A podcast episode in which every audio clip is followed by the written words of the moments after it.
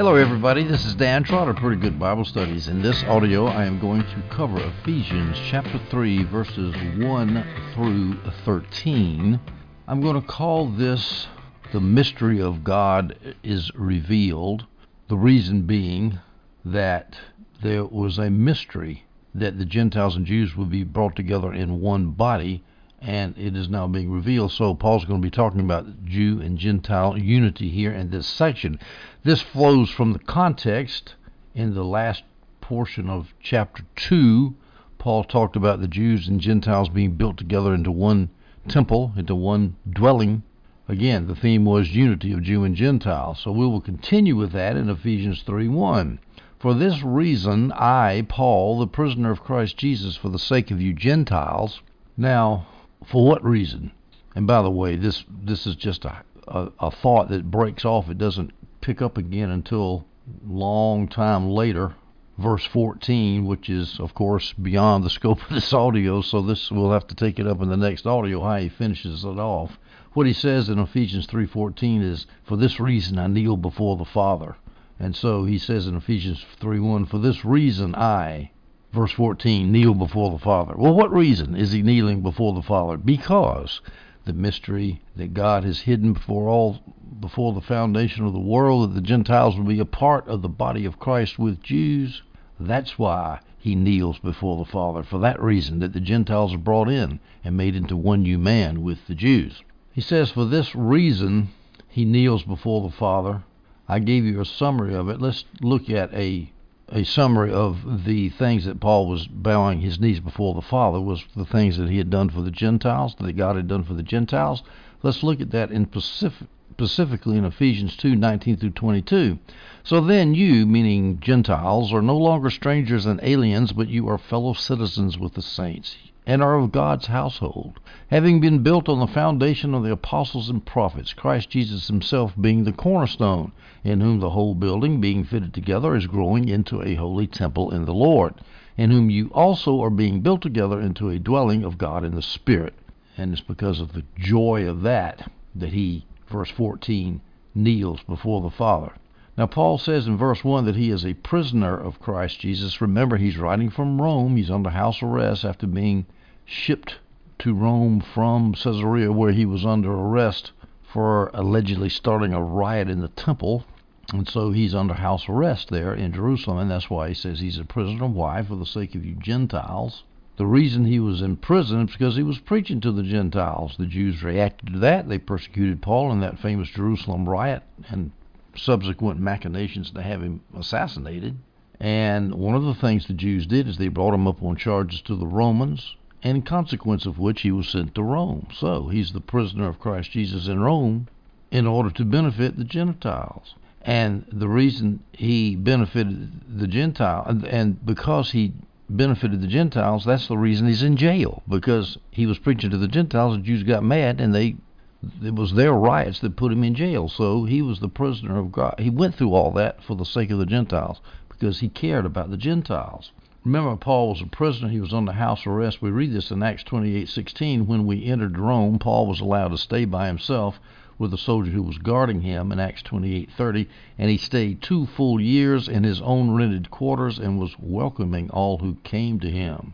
Now he wasn't in jail because he uh, because the Romans knew he wasn't guilty of anything. He was only under house arrest. Well, the Romans knew he wasn't guilty.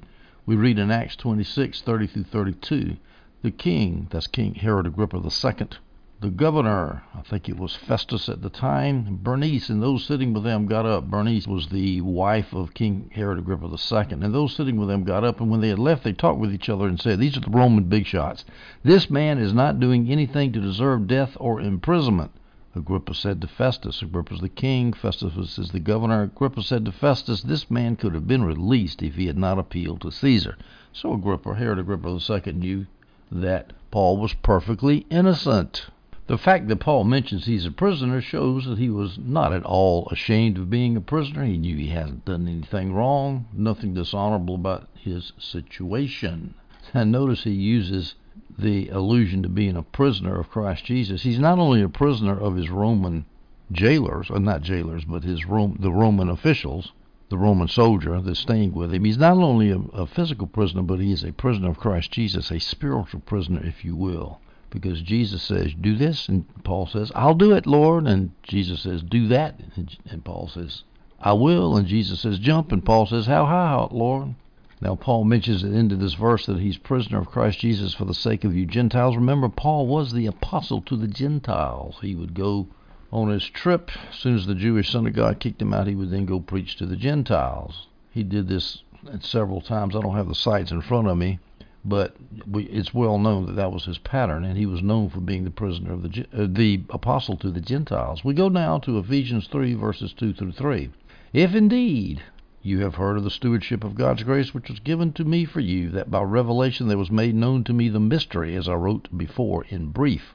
Now Paul breaks up breaks off from his statement in verse one, for this reason I, the prisoner of, of Christ Jesus, dot dot dot he breaks it off and now he starts in verse 2 and he starts talking about the mystery which is the subject of this audio this section of scripture.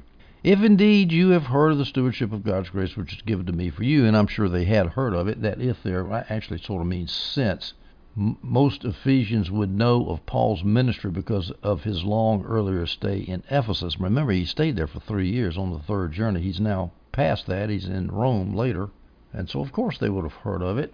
And so the, the meaning seems to be since to me. The Jamieson Fausset Brown says the Greek shows that no doubt is implied. But I don't know what it is. In my little bit of Greek study that I've done, whenever I got to a situation like this, the translation was always if, not since. You're supposed to say if, not since. Well, I don't know why.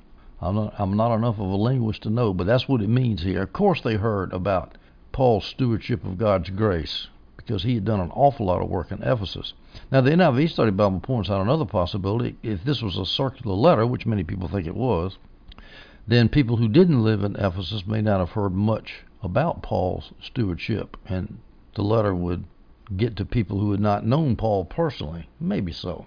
But anyway, I think most probably, hey, Paul is saying, look, my ministry has proven that I've ministered to you Gentiles. I'm a prisoner for you Gentiles. I care about you Gentiles. He says in verse 3 that, that by revelation there was made known to me the mystery, as I wrote before in brief. Now that word mystery shows up a lot in the gospel uh, in the in the New Testament, and I'm going to read a lot of these verses to you, but I'm going to do it in sort of an organized way. Before I do so, we need to remember that mystery was a term that mystery religions used, and they had all these secret rituals and esoteric knowledge and practices that the that the adherents went through and nobody ever found out about it because they weren't supposed to tell. And my favorite example is the Eleusinian mysteries in ancient Greece, a little bit before this time, where even today people don't know, scholars don't know what went on with those mysteries because they were secret. But Paul takes the word and says, yeah, well, God's doings with the Gentiles, and all of his doings were secret, but then they were revealed, and that's the good news. They were revealed through his holy apostles and prophets. So, Paul has mentioned mystery earlier, actually, in the letter in Ephesians 1 9 through 10. Paul says, He made known to us the mystery of His will according to His kind intention, which He purposed in Him with a view to an administration suitable to the fullness of the times, that is, the summing up of all things in Christ, things in the heavens and things on the earth. So, the first mention of mystery is God is going to sum everything up in Christ. Everything. Christ is going to be all in all. He's going to be head of all. He's going to be ruler of all. So that's the first part of the mystery that has now been revealed. Well, now he mentions, mentions mystery again, and we're going to see that the the mystery that is now being revealed here is the union of the Jews and the Greeks into one body, the church. Now, as I said, Paul couples mystery with revelation in his in his writings mystery and revelation. The mystery religions didn't do that, but Paul did. I'm going to show that right now and read you four scriptures where mystery is used in connection with a revelation word. Ephesians 1 9, He made known to us the mystery of His will. He made known, as the revelation, the mystery of His will. That was the verse I just quoted that all things would be summed up in Christ. Was made known to us, was revealed to us, that mystery was. Ephesians 3 9, and to bring to light what is the administration of the mystery, which for ages has been hidden in God who created all things. That's in our section here is talking about the union of Jews and Gentiles into one church, one body. Notice in Ephesians 3 9, the revelation words bring to light the mystery. Bring to light the mystery. Galatians 1.26, that is the mystery which has been hidden from the past ages and generations, but which has now been manifested to his saints. The mystery which has been manifested. Manifested means to be revealed, to show, so everybody can know it. You see the connection. Romans 16:25. Now to him who is able to establish you according to my gospel and the preaching of Jesus Christ, according to the revelation of the mystery, which has been kept secret for long ages past, the revelation of the mystery, making it known.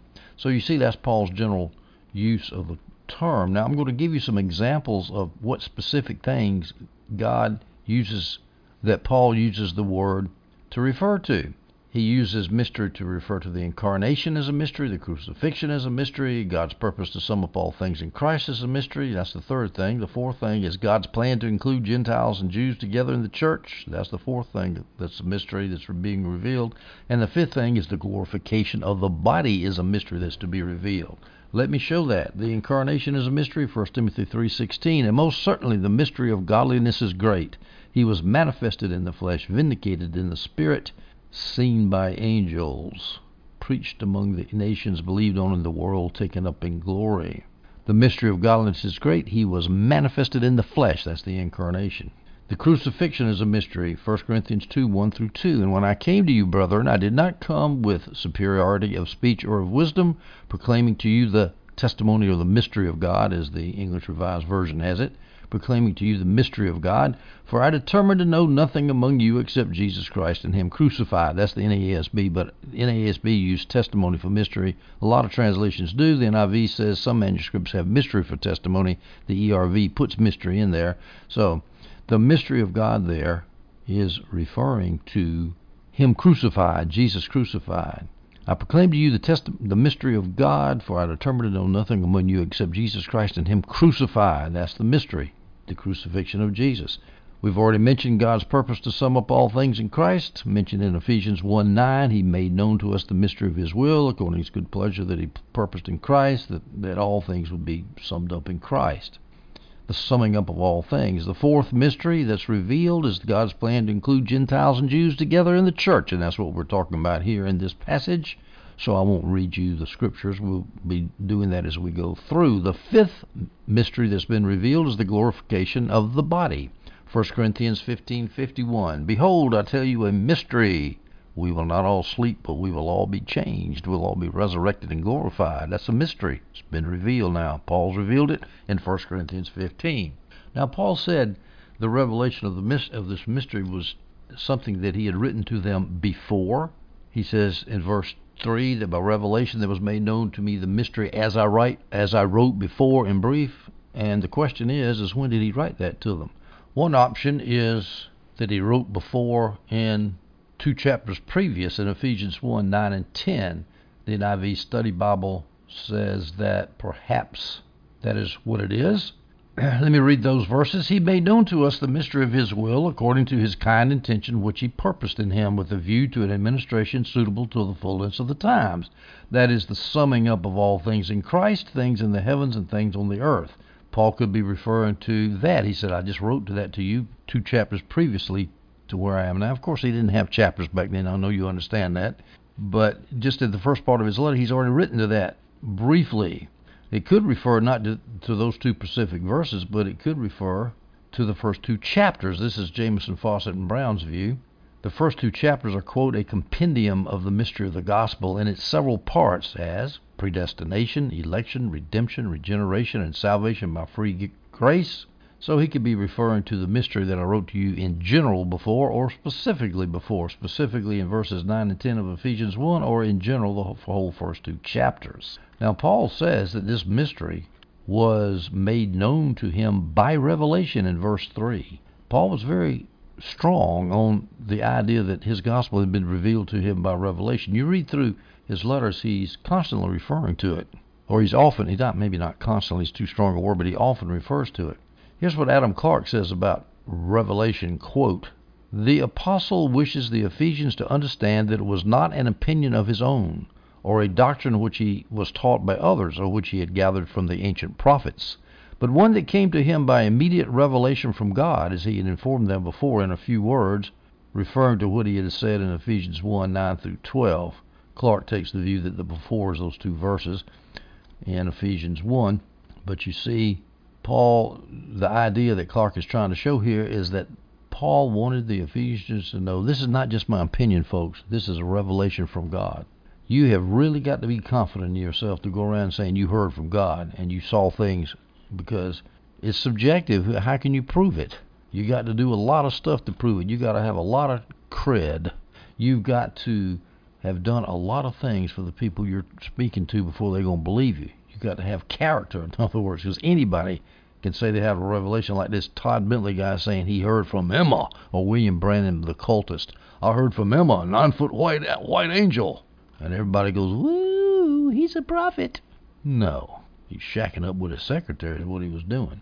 He's now gotten involved in some homosexual activities with young interns.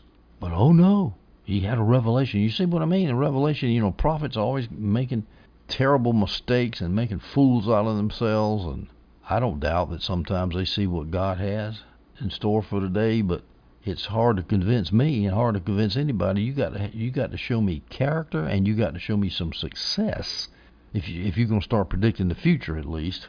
So anyway, Paul he didn't have any problem with that. He just said, That's revelation that let me know this mystery. Starting with verse 4 and 5 in Ephesians 3. By referring to this, when you read, you can understand my insight into the mystery of Christ. Well, Paul says by referring to this, by referring to what? Well, it could be referring to his Paul's stewardship of God's grace that he mentions in verse 9, or it could be referring to in verse 10 where Paul says he is dealing with the revelation of the mystery. Whatever it is, the stewardship of God's grace that Paul had for the Gentiles, or the revelation of the mystery that the Gentiles were going to be united with the Jews of the church, if you refer to that, Ephesians, when you read, you can understand my insight into the mystery of Christ. Because Paul has got a track record. As I said before, he's talking about revelation, but he's got a track record. He's worked hard for the Gentiles, and so they can understand what he's talking about when he talks about the mystery of Christ, which in other generations was not made known to the sons of men as it has now been revealed to his holy apostles and prophets in the Spirit. Now, here, mystery is referred to just mystery of Christ in general. What does that mean? Well, John Gill says the knowledge of Christ was not so extensive nor so clear as now. It lay hid in types and shadows, in obscure prophecies and short hints. Well, that's one knowledge, one option as to what the knowledge of Christ was. It could be the knowledge of the plan for the Gentiles, which is the context. As John Gill says, quote, this may have respect particularly to the calling of the Gentiles, as appears from the following words. Now, we have a slight problem here because in verse 5, Paul says that other generations this revelation of the ministry has not been made known to the sons of men. And if you say, well, that's the the fact that the Gentiles are going to get saved, and, and if you say that was not made known to the sons of men, that's not true because as Adam Clarke puts it, quote, the calling of the Gentiles was made known by the prophets in different ages of the Jewish church. That that was so is exceedingly clear. And it is. Let, let me read some verses to you. Isaiah 49 6. He says, It is too small a thing that you should be my servant to raise up the tribes of Jacob and to restore the preserved ones of Israel. I will also make you a light of the nations. That's the Gentiles. So that my salvation may reach to the end of the earth. So Isaiah clearly says the Gentiles are going to be in the people of God. Isaiah 56, 6 through 7. Also the foreigners who join themselves to the Lord. The foreigners. To minister to him, to love the name of the Lord, to be his servants, everyone who keeps from profaning the Sabbath and holds my holds fast my covenant, even those I will bring to my holy mountain, I will make and make them joyful in my house of prayer. Their burnt offerings and their sacrifices will be acceptable on my altar, for my house will be called a house of prayer for all the peoples. All the peoples, that means all the Gentiles. Romans 15, 9 through 12. Now here Paul is going to quote 2 Samuel 22:50, Psalm 18:49, Deuteronomy 32:43, Psalm 117:1, and Isaiah 11:10, all to bring out one point: the Gentiles are to be included. Let me read Romans 15:9 through 12. And for the Gentiles to glorify God for His mercy, as it is written, Therefore I will give praise to you among the Gentiles, and I will sing to your name. Again he says, Rejoice, O Gentiles, with his people. And again, praise the Lord, all you Gentiles, and let all the peoples praise him. Again Isaiah says, There shall come the root of Jesse, and he who arises to rule over the Gentiles. In him shall the Gentiles hope. Well, I mean, that's that's a slam dunk, folks. The gospel was revealed to be universal from the beginning, and for Jews to ignore all that, all that scripture, shows that they were not looking at the scripture objectively. Now, going back to our problem here, this mystery in Christ in Ephesians 3, verses 4 and 5, this mystery in Christ is said by Paul to not be made known to the sons of men, but here it is made known. Well, if you're going to hold that that's what Paul is talking about here, you have to go to the next phrase. It has not been made known as it has now been revealed. In other words, it was made known before, as in all those Old Testament prophecies I just quoted. It has been made known to the sons of men, but the fullness of the Gentiles, of how they're going to come in, as it has now been revealed. That was not revealed in the past. What had not been made known about the Gentiles in the past, that they would be part of one new body with the Jews, and uncircumcised no less. That was not made known. All those prophets prophesied that the Gentiles would have the light of, of Jesus, light of the Messiah, but that they would be one with the Jews. No, that was going even farther than they knew. So it could be that this is referring to the the mystery that Paul is referring to in verse 4 of Ephesians 3 is referring to the fact that the Jews and Gentiles would be made one into one new body. Or it could just be the mystery of Christ in general is revealed to the Gentiles if you want to take it that way. It has not been revealed as it has now been revealed to his holy apostles and prophets in the Spirit, in union with the Spirit, if you will, because apostles and prophets are preaching through revelation of the Holy Spirit. Now, those prophets, of course, are New Testament prophets because Old Testament prophets, because it says as it has now been revealed. So obviously, the prophets are being referred to as the New Testament prophets.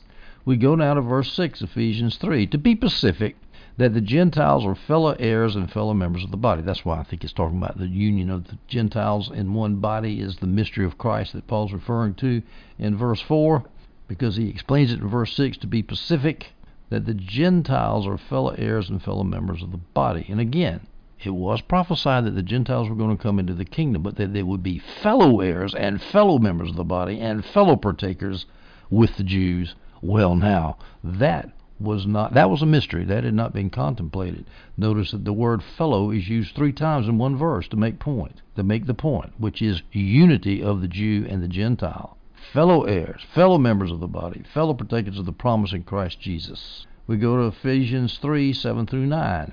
Well, that's the middle of a sentence, so let me go back and pick up the last part of verse 6. Fellow partakers the Gentiles are fellow partakers of the promise in Christ Jesus through the gospel, verse 7, of which I was made a minister according to the gift of God's grace, which was given to me according to, the, to the working of his power.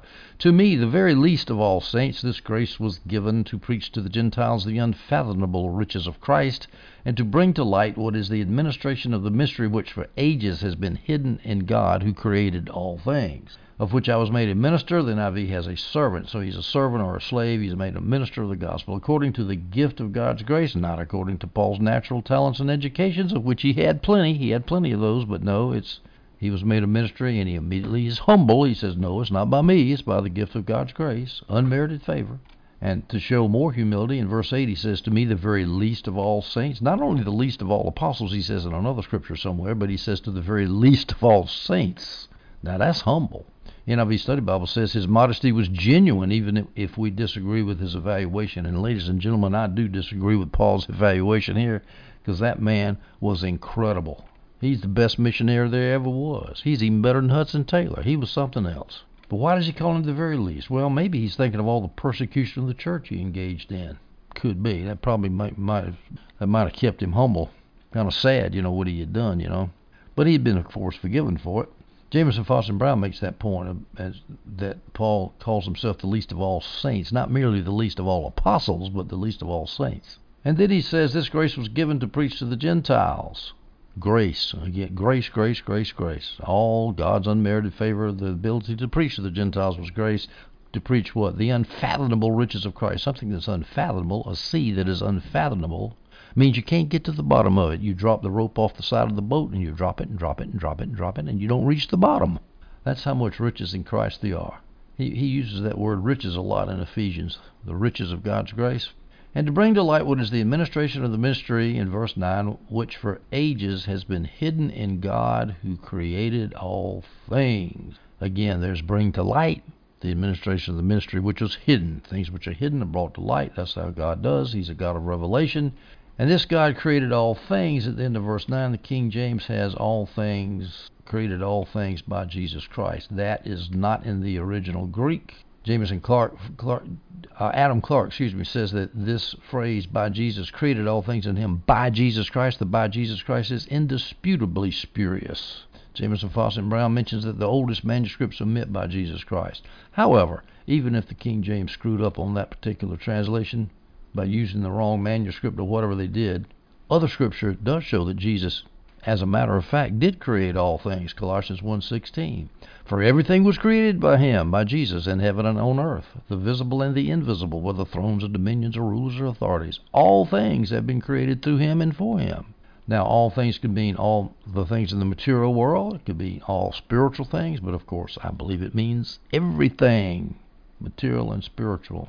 So God is said to create all things, and Jesus is said to create all things. God is said to create all things right here in verse verse 9, the ministration of the mystery which for ages has been hidden in God, who created all things. So God explicitly is said to create all things in Colossians 1:16. Jesus creates all things. Once again, showing that God and Jesus are both divine, different persons, same God. Ephesians 3:10 through 11, Paul continues, so that the manifold wisdom of God might now be made known through the church to the rulers and authorities in the heavenly places. Well, that's the middle of a sentence again, so we need to go back and get verse 9 here to get a complete sentence. And to bring to light what is the administration of the mystery which for ages has been hidden in God who created all things, verse 10, so that the manifest manifold wisdom of God might now be made known through the church to the rulers and authorities in the heavenly places. Well, before we go to verse 11, we need to know what the so that is there for. So that, what's the reference? Well, he Paul was made a minister to preach. He was made a minister a steward of the of the gospel of God in verse 7 and he was given the gift to preach to the Gentiles in verse 8 because of that because he was a minister because he he could he had a gift to preach he did that verse 10 so that the wis- manifold wisdom of God might now be made known through the church because of his preaching the wisdom of God would be made known through the church the wisdom of God, the NIV Study Bible points out, it takes an awful lot of wisdom to do the impossible task of uniting Jews and Gentiles.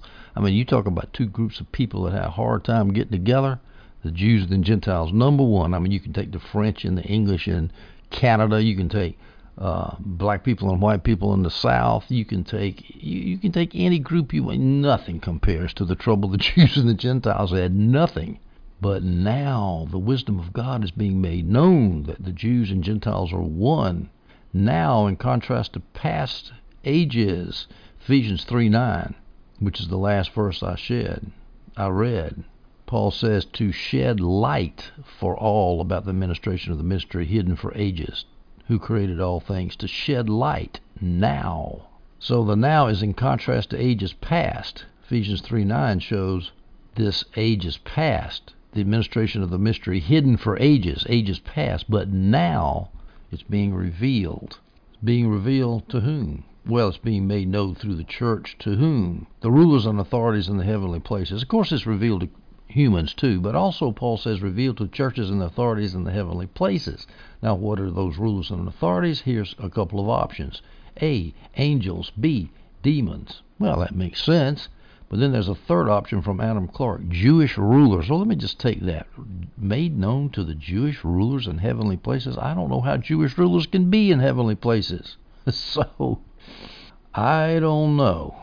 Here's a quote from Adam Clarke I have had several opportunities of showing that this sort of phraseology is frequent among the Jews and indeed not seldom used in the New Testament. Rulers and authorities meaning earthly magistrates? Yeah, but in heavenly places? Uh-uh, I don't think so.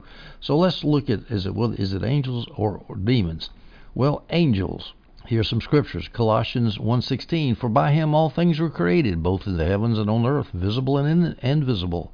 Whether thrones or dominions or rulers or authorities, all things have been created through him and for him. And that would be angels and generals, angels in general, both good and bad originally all good. 1 Peter 1:12 It was revealed to them that they were not serving themselves but you in these things which now have been announced to you through those who preach the gospel to you by the Holy Spirit sent from heaven, things into which angels long to look.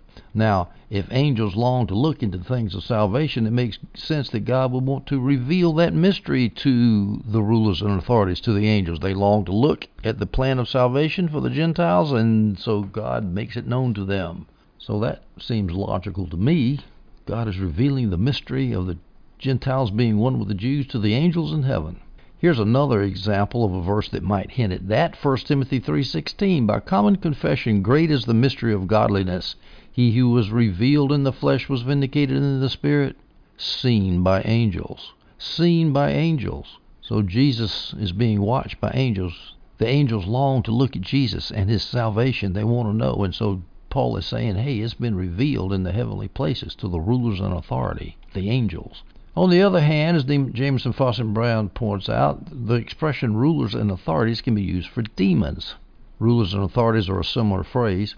For example, Ephesians 6:12, "For our struggle is not against flesh and blood, but against the rulers, against the powers, against the world forces of this darkness, against the spiritual forces of wickedness where? In the heavenly places." Now here I would say heavenly places would be the sky, not heaven, because prince of the power of the air is where demons like to fly around in the air.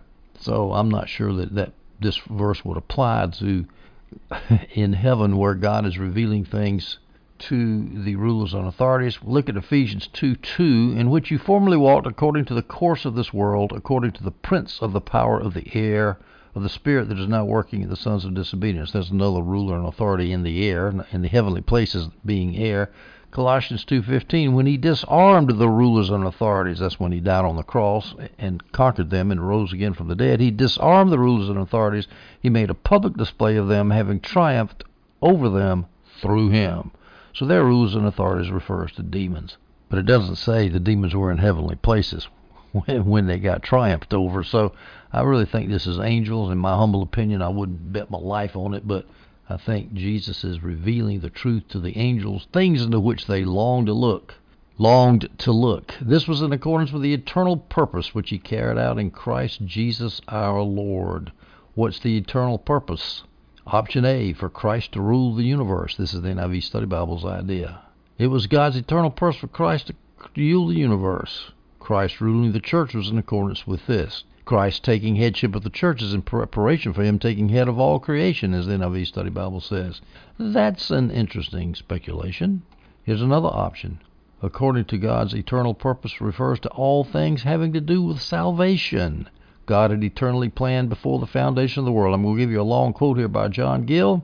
The whole of salvation in which is displayed the great wisdom of God is according to a purpose of His. The scheme of it is fixed in the counsel of peace. The thing itself is effected in pursuance of it. Christ, the Redeemer, was set forth in it. His incarnation, the time of His coming into the world, His sufferings and death with all their circumstances were decreed by God.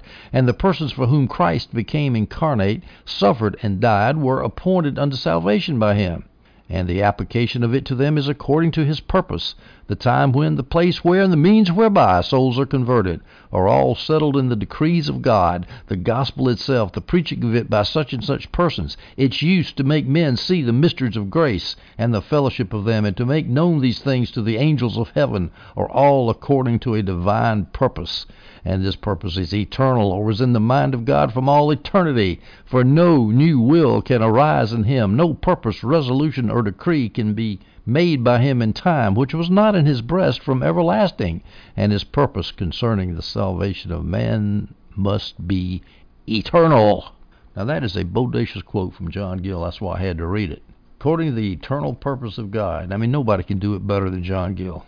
Jamieson Fausset Brown says maybe it's a little bit more particular than just the things of salvation. Maybe it could be that the salvation would be preached to the Gentiles was what Paul was referring to when he said the eternal purpose of God. Well, who knows exactly what Paul's talking about? Since John Gill did such a wonderful job of explaining that it referred to all things having to do with salvation, I'm going to go with Gill there saying that all things having to do with salvation was in accordance with eternal purpose the eternal purpose was all things having to do with salvation. He purposed to, to save the world, and the manifold wisdom of God was made known to that effect to the rulers in heaven and the angels in heaven, I'm going to say. And this revelation of God's eternal purpose, this revelation of God's wisdom to the rulers and authorities in heaven was in accordance with the eternal purpose which he carried out in Christ Jesus our Lord. In other words, it all goes together. The merging of the Jews and the Gentiles is all according to the eternal purpose of God, which has to do with the salvation of the elect. We go now to Ephesians 3 12 and 13, and we'll finish this section up. In whom? Well, who's the in whom referred to? We go back to the end of verse 12. This was in accordance with the eternal purpose which he carried out in Christ Jesus our Lord. Verse 12, in whom, because always referring to Jesus, in whom, Jesus, we have boldness and confident access through faith in him. Therefore I ask you not to lose heart at my tribulations on your behalf, for they are your glory. We have boldness and confident access, so therefore you don't need to worry about me, guys. Yeah, I'm suffering. I'm in jail, but hey, don't worry about me, because we can go to the God the Father in boldness and have faith in Him and ask for our succor and our help in our troubles and our tribulations. Confident access, that refers to into the Holy of Holies using Old Testament language, as John Gill says. Here's a quote from Gill Christ is the way of access. Union to Him gives right of access. Through his mediation, his people have audience of God and acceptance with him, both of person and service. And this access is with boldness, which denotes liberty of coming, granted by God, and a liberty in their own souls to speak out their minds plainly and freely, and in holy courage and intrepidity of soul being free from servile fear or a spirit of bondage, which is owing to the heart being sprinkled from an evil conscience. Well, like I say, nobody can say it better than John Gill. We can walk right into the throne room of God. The access door is wide open. How? By faith, which means trust, belief. Now, my version, Home Christian Study Bible says faith in Him. We can walk into the door of God's throne. We have confident throne room. We have confident access through faith in Him. The King James has confidence of the faith of Him. Now you know when you get these genitives in the Greek, you can either translate them subjectively or objectively. Faith in Him means we have subjective faith in Christ, but the objective translation that the King James uses, we have got the faith of Him, shows that it is Christ's faithfulness that keeps us that lets us have confidence access rather than our faith. Now, of course, looking at it from the Greek, you can go either way. Who knows? It's a translator's choice. But just think about it. It, I, it puts more emphasis on Christ's faithfulness when you say, by the faith of Christ, we can walk right into that throne room. Now, to finish up, Paul says in verse 13, I ask you not to lose heart at my tribulations on your behalf, for they are your glory. How can the tribulation of Paul be for the glory of the Ephesians? Well, here's Adam Clarke's view. Paul felt like it was an honor for him to suffer for the cause of Christ. It gave him glory to suffer for Christ. And because the Ephesians were all for the same cause as Paul, they shared that honor. So, to see Paul suffer for Christ, the Ephesians are going to suffer for Christ to see Paul get honor for that suffering, the Ephesians are also going to get glory for that suffering. Adam Clarke also says that Paul is encouraging them not to be ashamed that their apostle is in jail. Here's a quote The sufferings, therefore, of your apostles are honorable to you and to your cause, and far from being any cause why you should faint or draw back like cowards in the day of distress. They should be an additional argument to induce you to persevere. Don't be ashamed of me in jail. My tribulations are for your glory, don't, not for your shame. Don't lose heart and be ashamed because I'm in the gospel, be afraid and ashamed. No. My jailing is for your glory because the gospel is going to be spread because of my jailing. Here's a, another. Here's a quote from Jamieson and Brown. Quote: My tribulations are your spiritual glory, as your faith is furthered thereby. I suffer for you. You believe in God more because of what I'm doing for you, and therefore you get more glory for that. So it's not exactly clear what Paul meant that my tribulations are for your glory. But I think the idea, Clarke's idea, that he's referring to them to his situation being under arrest, and that's nothing to be ashamed of. It's actually something to be proud of, and the and the Ephesians should be proud of it too. Ladies and gentlemen, I'm finished with Ephesians chapter 3, verses 1 through 13. In our next audio, we're going to take up the end of chapter 3, verses 14 through 20, and we'll see Paul making an awesome prayer for his Ephesian Brothers, a really awesome prayer. When we look at it, you'll see that in the next audio. I hope you stay tuned for that one, and I hope you enjoyed this one.